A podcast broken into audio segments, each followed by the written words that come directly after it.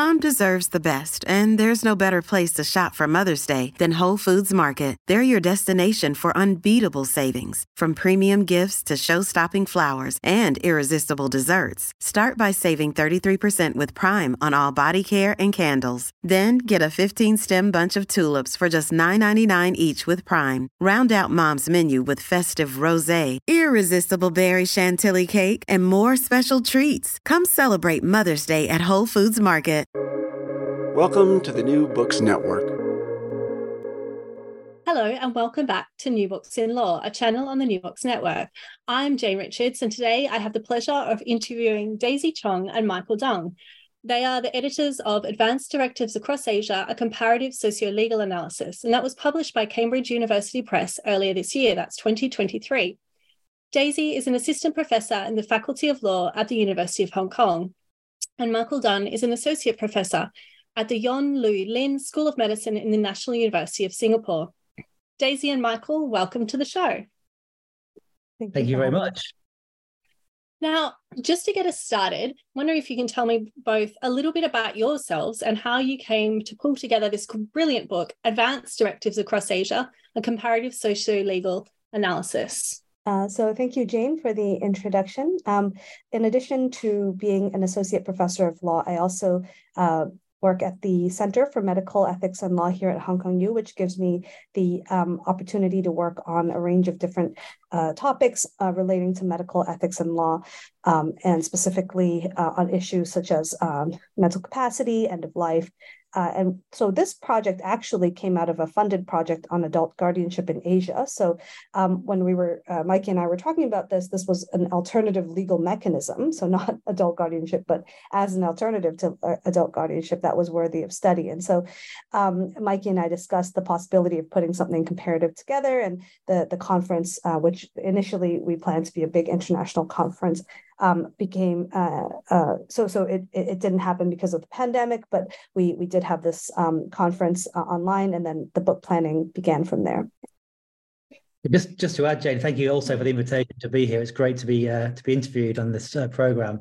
Um, yeah, so as Daisy says, we, we share interests, I guess, in medical ethics and law. I also have that background, um, a slightly different personal journey, I guess, to the book, in that I relocated from the U K to Singapore, and so was increasingly interested and in, in becoming aware of the non-Western context around these these these topics.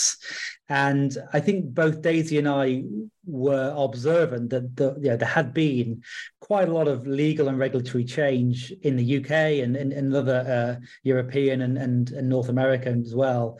Um, and you know, we were seeing some traction building in our, the countries we know better, in, in, in East and Southeast Asia, but we're not clear on, on what the kind of Asian picture was. And so I think we saw it as an opportunity to really to really showcase um, some jurisdictions in this part of the world that perhaps don't get the same level of attention and haven't been studied or compared in quite the same way. So that was part of, I think, the rationale as well for, for looking in, in real comparative depth at the Asian set, the setting. Yeah, and I think that was one of the unique contributions of the book, the way that you did touch on a, you know, a really large variety of jurisdictions that don't commonly come into academia, especially in this area of law. You know, that some of the chapters covered are Israel, Singapore, South Korea, there's Taiwan, Thailand, India, um, Hong Kong, the Islamic Republic of Iran, Malaysia, the Philippines, and I mean, the list goes on. It was just fascinating to read these comparisons, um, especially, you know, when we do have this sort of often Eurocentric worldview when we're looking at these sort of topics about advanced directives. So that was, it was fascinating. Now, just, you know, I want to turn firstly to the introduction. So you contextualize the book and write that population aging, which has been described as one of the four global demographic megatrends, is quickly becoming con- a concern for many countries around the world. Now, unsurprisingly, therefore, the development of advanced directives has been the focus of ongoing discussion in many jurisdictions. Can you provide a bit of context for the listeners in terms of the role of advanced directives in the world's changing demographics? Uh, so uh, I can um, take this question. So essentially, um, our the idea here is that um, as aging populations become more of a trend in more parts of the world, and in particular um, in um, the jurisdictions, many of the jurisdictions that we've looked at in this book, there will be a corresponding growth in the number of individuals who are living longer. And because they're living longer, they live with uh, chronic health conditions that often uh, accompany advanced age. And so with this change also comes the need to make decisions about the extent to which, to which one wishes to con- uh, continue to receive treatment towards the end of life, as well as the nature of this kind of treatment. And so advanced directives give um, give us a sort of mechanism by which these decisions can be made by the individual in advance while they are still um, capable of making these kinds of decisions. So just to step back, can you sort of give a, a, a more detailed sort of definition of what advanced directives are, just to sort of provide greater um, sort of context, and perhaps some, talk about some of the origins of advanced directives? Yeah, so let me, let me come in on this one, Jane. So, I mean, in many ways, the advanced directive is a, is a Western is a Western conceptualization and, and, and practice uh, in terms of its history, and it's also uniquely linked, I think, to the to the sort of rights in medicine-based movement. So it comes out of a concern with ensuring that patients can exercise their rights, including over their own decisions around healthcare, for as long as possible.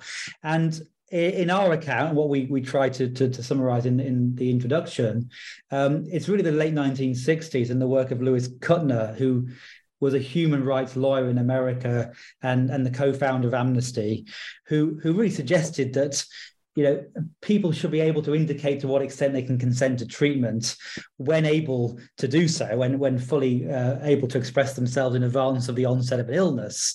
And various proposed solutions were put forward and various names given to those. I mean, perhaps the most commonly used one uh, in, in across the world really is the living will. So you often hear the living will being used instead of advanced directive, I think, um, but they typically mean the same kinds of things. And, and so this was a, a mechanism by which a patient could maintain their rights and their control over decision-making, even in the onset of the loss of capacity. Um, and, and that was seen as a sort of rights-enhancing, or at least rights-respecting way of providing care to people, um, usually as they get older, as, as Daisy said. So, you know, this... this the aging process creates a sort of price of decision-making. Who who decides? Yeah. And the answer from Kutner and colleagues is the person does, insofar as we're able to draw on a decision that they made previously and, and then extrapolate into the future. Now, that's really interesting, because I can imagine that as pers- a person's sort of chronic illness progresses, um, their sort of initial will and preferences, or for want of a better sort of expression, their the sort of feeling as to when or how they might want to end their life, or the what the tolerable conditions for living, may change as an illness progresses. What I'm interested to know is, what are the sort of challenges to implementing advanced directives, uh, directives rather, both in the sort of application and also as a person sort of um, progresses through a chronic illness?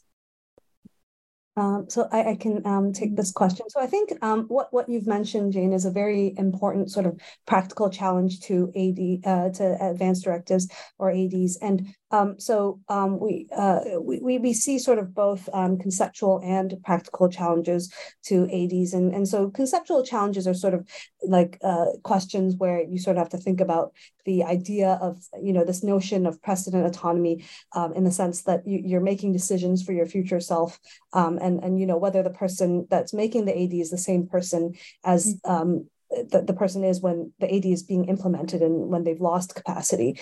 And um, uh, so, so that's a very, I think, important question, which um, needs to be grappled with if um, you, you want to use A Ds and implement A Ds. But sort of um, what, what we've seen, you know, in the book and, and various Uh, we've also, you know, seen in the literature about the, the, the Western jurisdictions mostly, is that there are a number of practical challenges that can arise um, such as, you know, just as, as something as simple of as what kind of model or form should be used. And that that covers the question you've raised as well. You know, how do we indicate, you know, if there are any changes that we want to make to the to the to the A D, or if we're we're kind of sure what we want in the future, but we were not really sure about what will happen. Um, some, you know, writers have advocated, you know, giving education programs to people, for example, about the progression of dementia, so that they know what happens at each stage, um, so that they can plan accordingly. Um, but even so, how does the A D capture all of that? You know, and then also big issues about revocation, especially, you know, um, we might come across this later, but in Hong Kong, that's one of the huge issues that the government is very um, concerned with, which is, you know, whether or not people can, you know, revoke their A Ds easily. Um, also, you know, whether people know about A Ds and what they are. So this is the awareness issue, um, whether, um, uh, and this is related to what we talked about, whether people can understand enough about what may potentially happen. So the, the stuff uh, we talked about, about dementia, that re- requires you to under- have a good understanding of what's going to happen. But, you know, a lot of people who don't have a specified illness may not uh, know what might happen in the future, um, or what they can decide in relation to what might happen. Um, things like what, whether the A D will be available when it's needed. So, you know, whether this is stored in a central registry, whether it's something that people who are paramedics or frontline uh, personnel have access to, and therefore, you know, they won't give you C P R when they see um, that you're in an emergency um, sort of situation.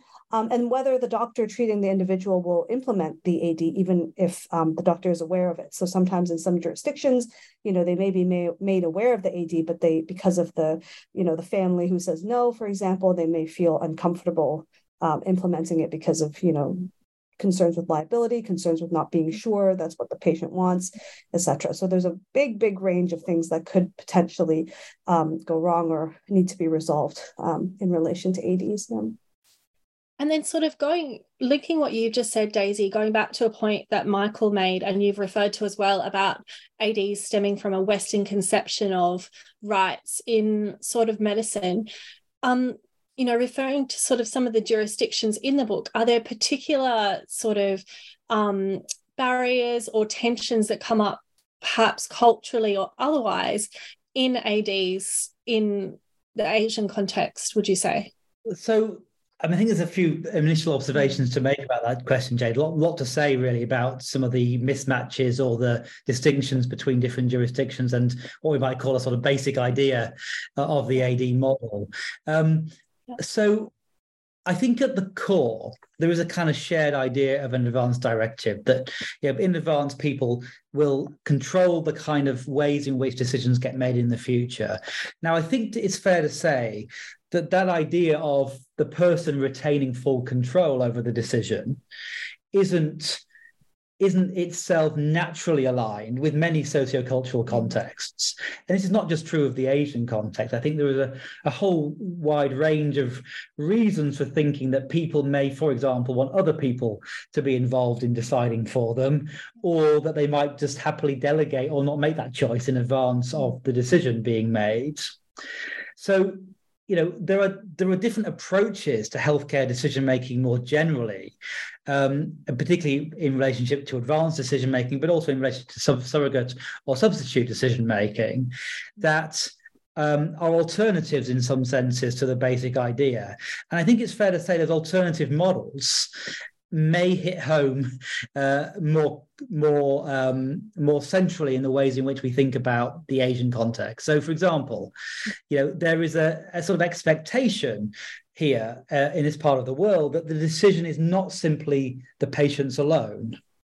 And so even if we allow an advanced directive model to be put in place, it's not just about the preservation of that patient's rights. There are other people invested in that decision and who are would otherwise be typically expected to play a role in the decision-making process.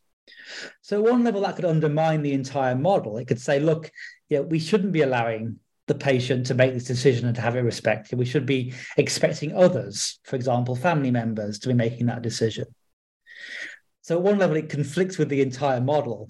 But at another lower level, I think we can see configurations in the ways in which we think about advanced directives in the Asian context that just tinker with that basic model to allow modifications to it, to, to capture perhaps alternative strategies or, or reconfigurations that allow other voices or other people to play a role in how the, let's say, the A D is implemented, even if a basic idea of it is in place. So the kind of multiple different ways in which I think we can see tensions between the models and the local practices and expectations, particularly sociocultural expectations, and then what that means for the introduction and implementation for the model in, in context. Yeah, and I mean, I guess the sort of obvious question um, that might be in sort of listeners' minds is then, if this isn't a decision, and again, this comes, I guess, from the sort of liberal Western rights concept of rights of the individual, but if this isn't just solely an individual's decision, um, are there any dangers in having a model of advanced directives? Yeah, I mean, I, just just to follow on, I think I think mm. there are there are there are risks and dangers. Um, I think one is that you know the, the value of the value of respecting the person's autonomy or the protection of rights, which is the kind of cornerstone in ethical and legal terms in the A D model, just doesn't get implemented correctly. So we we say, look, we're going to implement this model, we're going to do justice to the person's autonomy, respect their autonomous wishes, but we end up implementing something that doesn't do justice to that. So that's an obvious risk, I think, that we we put forward a value and don't and aren't true to it in its implementation, or other values get smuggled in in how the model is configured.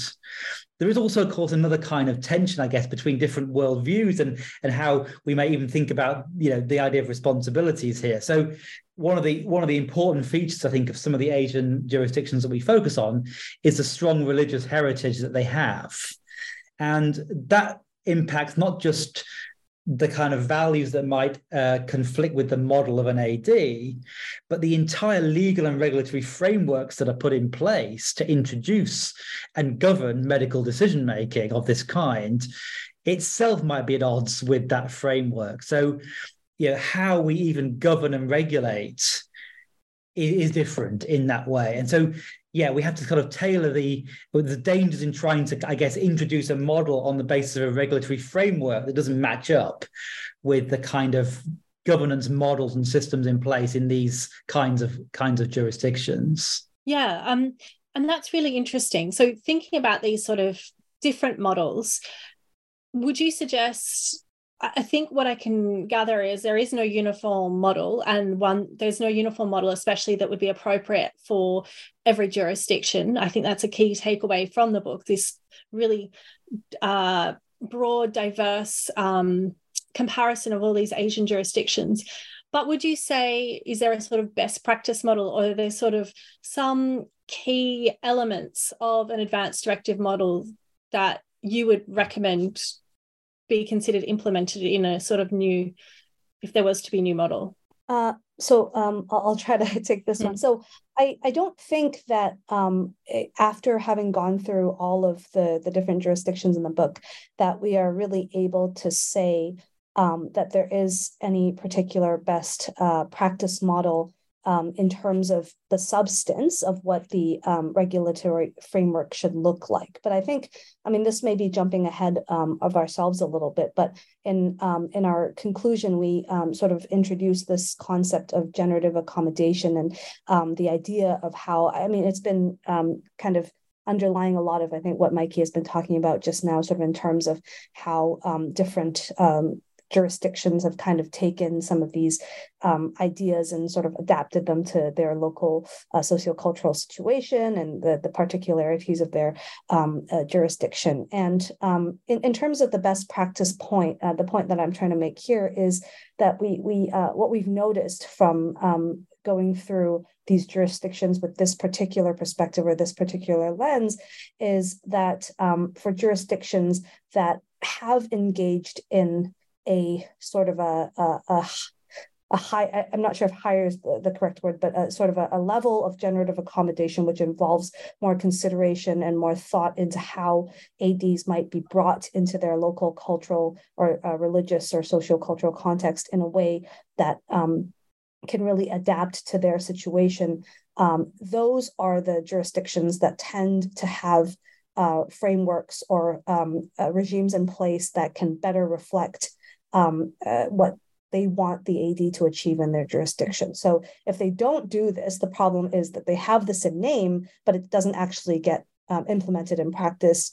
Uh, and so it's just sort of there either as a way to uh, comply with certain uh, international obligations on the face of it, um, or to uh, or create a lot of conflicts in the way that it's actually implemented on the ground and not really achieve what the original intention was. So um, I think in terms of best practice, I think that's probably the, the closest that we can come to in terms of providing, you know, some sort of um, br- blueprint or model for that, you know. Yeah, just if, if I may just add to that, Jane, I think we, when we set out to, to prepare the book and we thought about what we wanted to, to cover in it, I think both Daisy and I were quite clear that we we didn't want to set out with the idea of uniformalizing a particular model of how A D should go. I think we saw our aims as much more sociological in some senses. So we wanted to, you know, excavate how in particular sociocultural and regulatory environments, a particular kind of approach was adopted, why that was adopted, how it took shape, challenges in that process. And so what we really produce is a sort of patchwork of insights, really, about the multiple modes of A D regulation, practice, and, and, and, and try to explain some of those differences throughout the book. But having said that, I mean, there are some comments, I think, made by our various authors that really point towards, you know, a direction of travel that they would endorse, and, and uh, in light of some of the challenges they observe. And I think one of those important distinctions that we we, we map out is a distinction between a top-down and a bottom-up approach to instigating change in, a, in an A D regime. There are some some uh, jurisdictions where, you know, laws come in and they're put into practice. There are other jurisdictions where all the work is done by professionals on the ground in medical environments, and then regulators kind of respond to that changing practice. Um, and I think there is a sense in which the development of a framework where there is a, a regulatory degree of involvement, there, there is a, a, a harmonization at the higher levels around practices on the ground. It seems like something that people want to move towards. But I don't think we'd ad- advocate for one single harmonized model across the entirety of the the Asian context that we've looked at. I think there'll be multiple types of top-down regulatory approach that would be um, essentially justifiable in context. Maybe then this is a good time to talk about um, the different sort of methods of regulation that comes out through the comparison of the chapters. So the book's divided into three parts. There's the well-regulated jurisdictions, the semi-regulated jurisdictions, and those that are unregulated. And I think this relates somewhat to what you just talked about, Michael, in terms of there being, you know, some jurisdictions with the regulation that start from top down, and then some where the work is being done from the bottom up. Um, and then the regulation is sort of perhaps stepping in a bit later. So perhaps can you provide some examples and some explanation about these differences um, in the form that regulation takes with reference to some of the specific jurisdictions? Uh, yeah, sure. Um, so I, I can um, take this question. So essentially, um, just by way of um, sort of a definition for the way that we've organized these jurisdictions, I think it's important to make it clear up front that, because we use the word well-regulated, okay. um, and this term well can come with normative um, implications. So just to make it clear that this category um, is defined by jurisdictions with a clear set of legal rules that on or encompassing A D. So the fact that we use the word well um, just refers um, to the fact that there's comparatively formal regulation rather than any sort of normative assessment about the quality of this kind of legislation. And in fact, you'll see from a lot of the um, commentary on these regulatory frameworks that actually they're not particularly um, uh, um, designed in a way that, that really works. Um,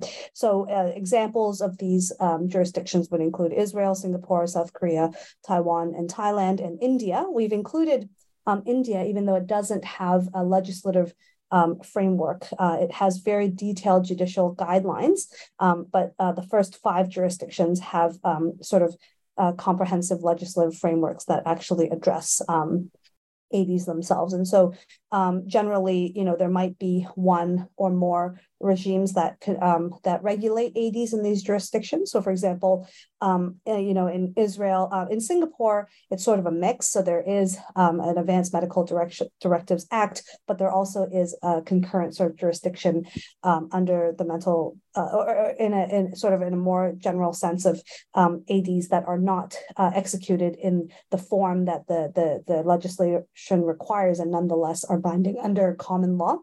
Um, and then, you know, in Taiwan, there's sort of two parallel regimes um, that apply because, you know, there was an older form of the legislation, the Hospital Palliative, Hospice Palliative Care Act, and then the newer one, Right to Patient Autonomy Act, which um, uh, uh, Patient Right to Autonomy Act, um, which uh, was legislated, you know, about two decades later.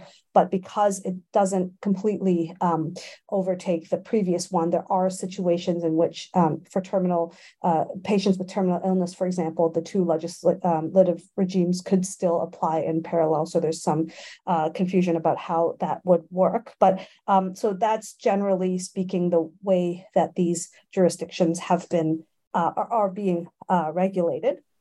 And then we have the semi-regulated uh, uh, jurisdictions, which cover Um, jurisdictions with other forms of regulation. So this includes via official regulatory documents and practical guidelines or other forms of guidance from um, professional societies. So this includes um, Hong Kong, Iran, Malaysia, the Philippines, and Turkey. Um, and just to, to make a comment here that, you know, some of the uh, bottom-up jurisdictions that we've uh, kind of seen include, for example, the Philippines, where um, there actually isn't any kind of regulatory framework for A Ds uh, on the, at the top level because uh, because of, well, the, the authors speculate that this be, because, for example, of the very um, uh, their sort of religious commitment, um, uh, which requires uh, lives to be, you know, saved at all costs, and um, and also um, their sort of cultural attitudes towards disease causation and sort of this idea of Baha'u'llah and what what will be will be. Um, but um, on the ground, we see very interestingly um, across the different hospitals, they all uh, many of them have very detailed guidelines on what to do, forms of A Ds, what to do. Um, they have good practice guidelines. You know, how clearly should you We explain this to the family and the patient, and, you know, et cetera, et cetera. So it's a very interesting example of how the like um, A Ds have been regulated from the bottom up out of necessity, um, even though, you know, at the top level, there isn't any such regulation.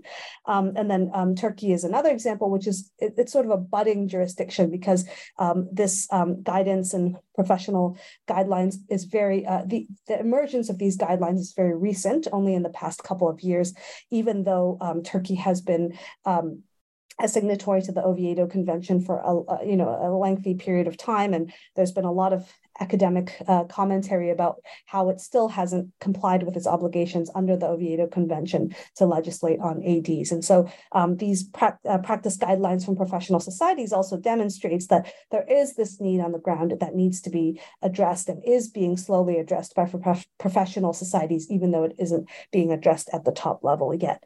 Um, and then finally, we have, um, oh, and, and one point, uh, final point about that is about Hong Kong, um, which um, was a previously or is still a semi-regulated jurisdiction as of now, but um, there is a process to move um, legislation through the Legislative Council very soon. So it may become a uh, well-regulated jurisdiction in the near future.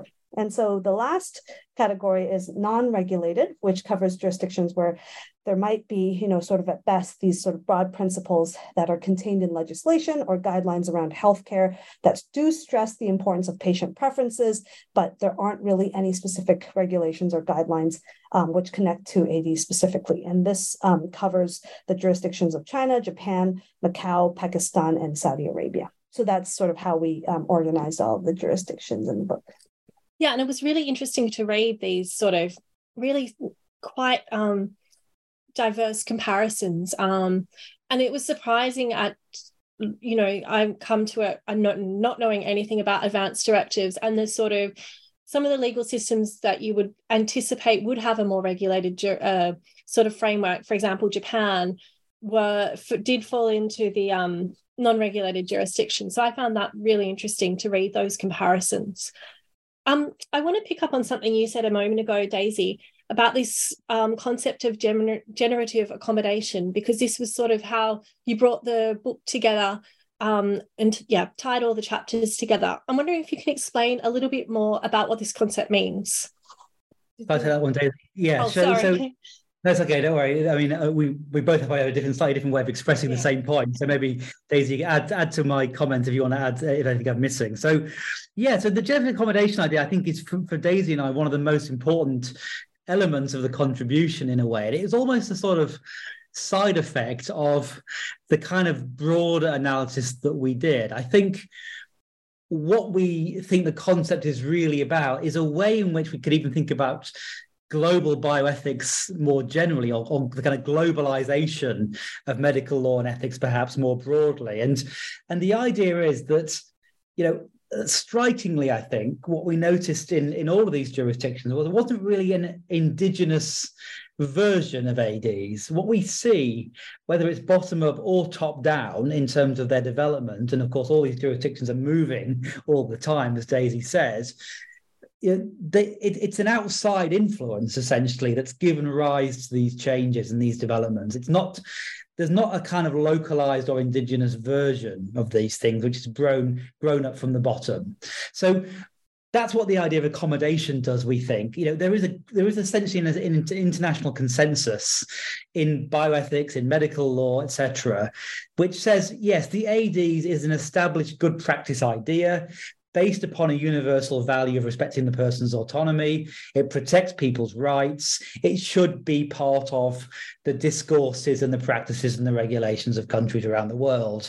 And I think what we are seeing is either practitioners in these jurisdictions responding to that and building local approaches in their own hospitals or elsewhere, or we're seeing regulators or advocacy groups putting pressure on each other or on, on, on governments to introduce laws that provide those safeguards. And that happens for various kinds of reasons. It could just be nothing more that, that, you know, that people feel they need to be part of this international community of like-minded um, medical practitioners. And so they kind of try to harmonize and, and respond accordingly. But what's going on is an accommodation, essentially, then, of this overarching value of respecting autonomy and the commitment to introducing, in some capacity, a model of this kind. Now, that's not all there is to it, I don't think, because I think what we also see, and this is, this this captures and explains the diversity of approach and the very localized and nuanced approaches that we see in diverse practices, in the ways that the family takes a place, in, in the implementation of A Ds, the way that religion and other ethical values get configured together. Is that we see what we, so the, the idea of the generative component of accommodation is that these, these accommodating ideas or strategies all give rise to new forms of that practice. And so there really isn't a single story of the A D in Asia. There isn't a single narrative to, to describe its particular configuration. There is multiple generative versions of, of A Ds that come about Come about comes about rather through the ways in which these jurisdictions try to accommodate um, international consensus or global value commitments, or you know, just be part of a kind of common good practice model of care, essentially. Um, and so, for us, that that account is not just important to explain what might be going on in relationship to A Ds in Asia. It could potentially be a concept that we want to think about in other kinds of, um, I guess. Uh, disputed medical situations, A I, gene editing, ways in which, you know, there could be similar pressures that parts of the world are feeling to, to align themselves with international consensus. And in so doing, they produce their own unique forms of regulation, practice, guideline, et cetera. So we, we'd like to kind of expand this on, I suppose, to, to think about this concept to other kinds of problems in ethics and law uh, locally in the same way. Yeah, that's fascinating. It sounds like it does have potentially universal application, this concept of generative accommodation. Um, so that is a key takeaway, even if someone is not, you know, focused on advanced directives. I think that uh, the concept of generative accommodation alone is worth, you know, checking out your book for. Um, notwithstanding, there is no sort of, you sort of said consensus.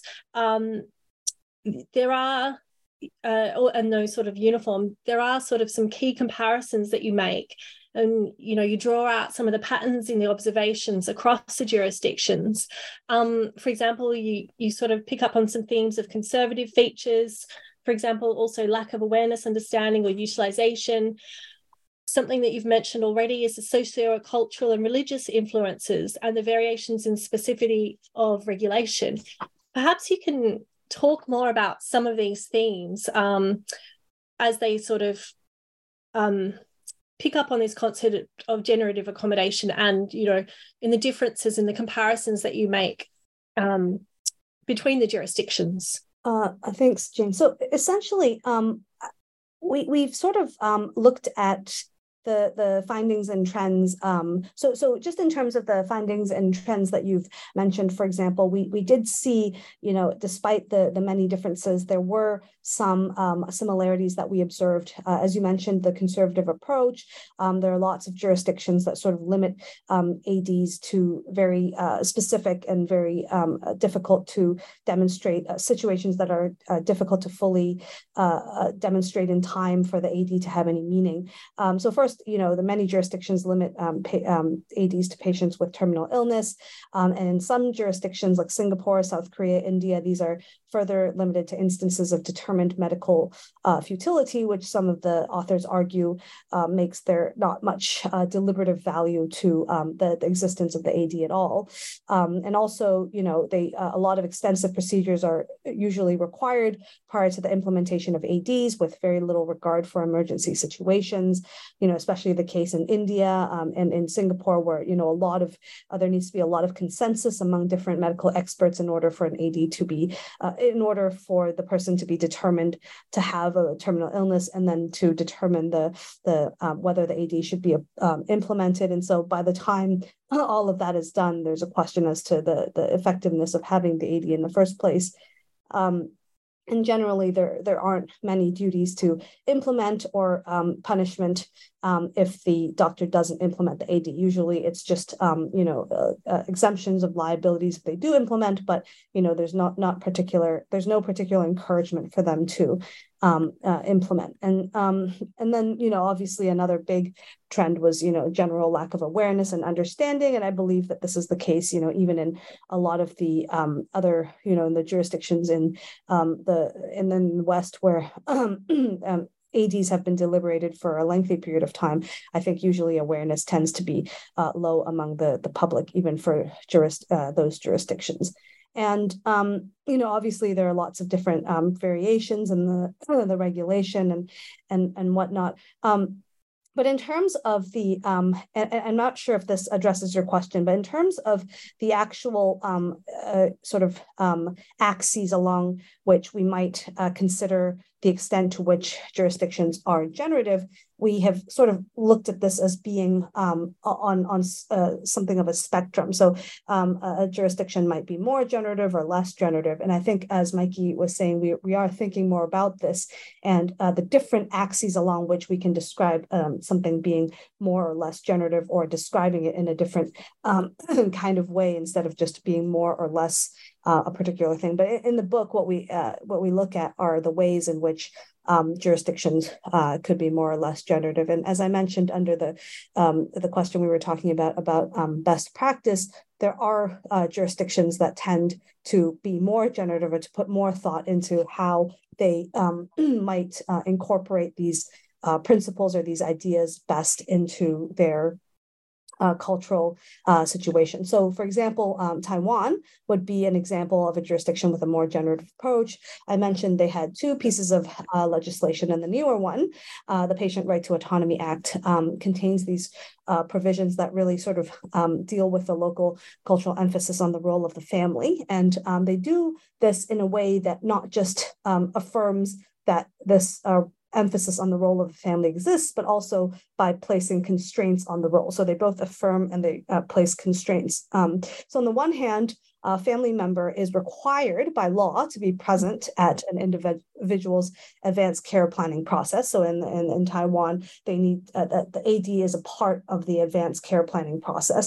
Um, and a family member needs to be present uh, during this uh, process. And on the other, um, there is a provision that also forbids family members from preventing a doctor from acting on the patient's treatment decision. So there, uh, there is this, you know, we understand that the family is important, so they, they have to be there. And on the other hand, we're not going to let family members stop a doctor from acting on the patient's wishes. So we, we, we felt that this really demonstrated a lot of um, careful consideration and the adoption yeah. of these principles and concepts into the Taiwanese context. context um, in ways that really sort of retain their essence, but also align um, with local cultural values.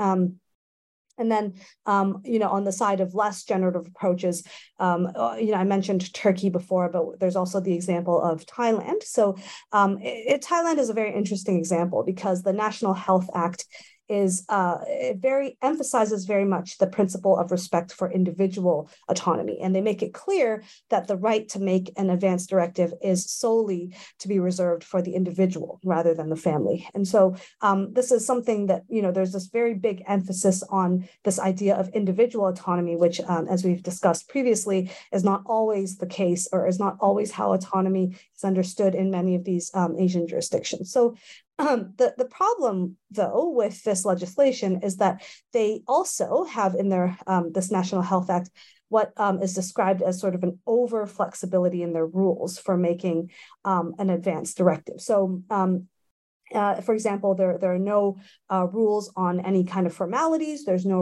rules on whether the mental capacity needs to be assessed in a certain way, assessed by a certain person.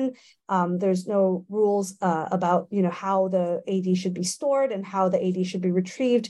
Uh, physicians don't actually know if the, the patient comes with an A D, whether uh, the A D was written at a time when the person had capacity. So there are a number of different problems with um, being too flexible, um, which makes um, the, uh, the advanced directive not really work in practice. And so th- this suggests that these concepts haven't really been introduced in the, into the local context in a way that considers whether these A Ds can be successfully um, implemented. And of course, um, there, in, Thai, um, in Thailand, family also has an important role. But um, so they do have one um, feature that addresses this role, which is to, um, under the National Health Act, the, the person is able to designate an individual who is often a family member to clarify their wishes that are contained in the A D. So they can write down, okay, I want my sister, if they don't understand what I've written in my A D, to clarify what I mean, um, not to make decisions for me, but just to clarify what I've written um, in the A D.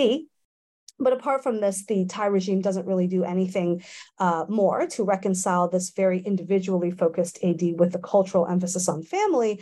So then what happens is um, uh, if the family members disagree, then the doctors uh, who, who aren't really sure about the A D in the first place will often not comply with the patient's A D because the family members are there disagreeing. And also because, you know, there are very little um, uh, rules or punishment, you know, uh, involved for not implementing the A D, and so much uncertainty surrounding the validity of the A D. So that would be an example uh, in our minds of uh, a, a less generative, um, uh, a, a, sorry, a jurisdiction that's less generative in its accommodation of this idea.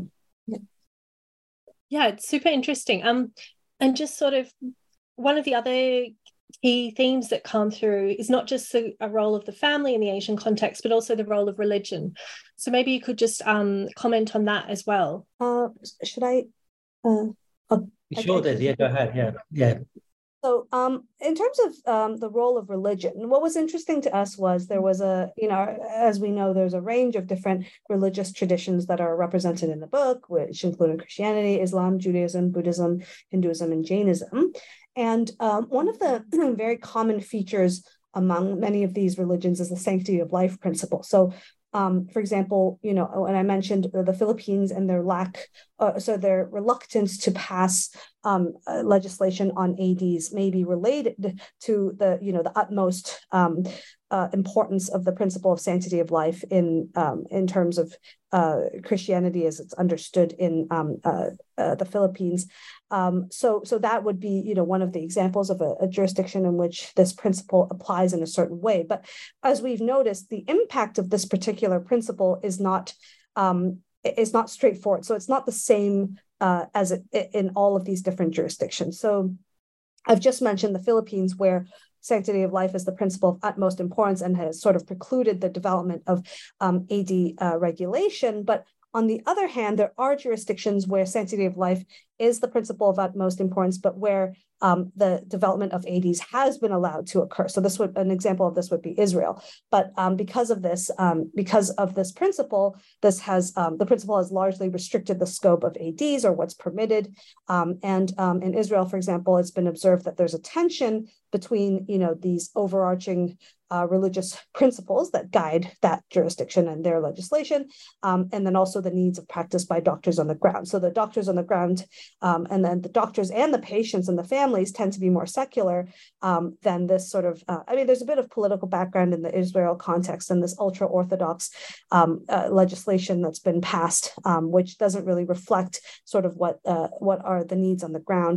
So that's also a, a complication, but it's just interesting in which, uh, though the ways in which, you know, one principle can um, impact the jurisdictions and the development of A Ds in um, different ways. And um, in jurisdictions where sanctity of life is only one of several key principles, the interaction of these principles, um, as well as how they have been interpreted, also have a significant impact on what's allowed in terms of A D. So in a lot of the um, jurisdictions where um, they look to Islamic principles, um, you know, sanctity of life is important, but there are also other principles. Um, so, you know, there's a very interesting analysis in the Iran um, chapter where they talk about, you know, the different stages of uh, um, dying. And so, you know, the idea is that, you know, when they are in the final stage of dying, it isn't actually a problem to allow them to die at that stage because that's already been preordained and that's already the stage that they've entered. So it's different from, you know, not saving someone who's in the prime of their life who, you know, ha- needs this emergency treatment to continue living and someone who's at the, you know, very terminal stage of their life.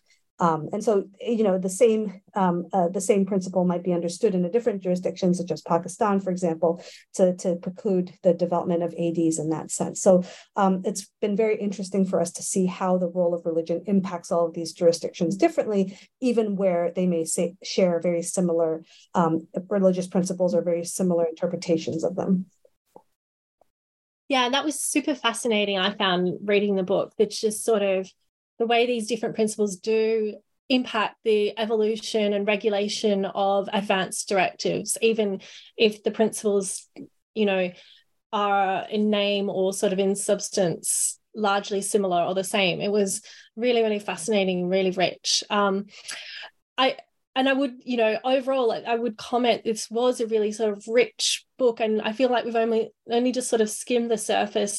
You know, it is really broad, but we've had a chance to talk about some of the examples, and it is such a um really such a great book. So I would recommend everyone um order a copy in your library and um ha- have a look at this book. Um now, Daisy and Michael, I've taken up a lot of your time, um but just before you go, our famous New Books Network last question is, what are you working on now? Well, okay, let me start. I'm glad to say we're still working together. So oh, that's good. You know, we, we have lots of future research plans. Um, you know, we've mentioned this concept of generative accommodation. We introduced it in the book, but we think there's a lot more to say about that. So we do have plans to really develop those ideas and think about how Asian bioethics as a concept might reflect some of those generative accommodations in other parts of its um, remit. Um, and I think also it's worth pointing out that we're writing something on the family and the family's role in a, in medical decision-making and advanced directives that have really come out and been stimulated by the book. So, you know, I think both Daisy and I would observe that there's, there's, there's quite a limited analysis given to the kind of way in which the family is positioned and the justifications that are offered for the family's role in Asian d- medical decision-making in this part of the world.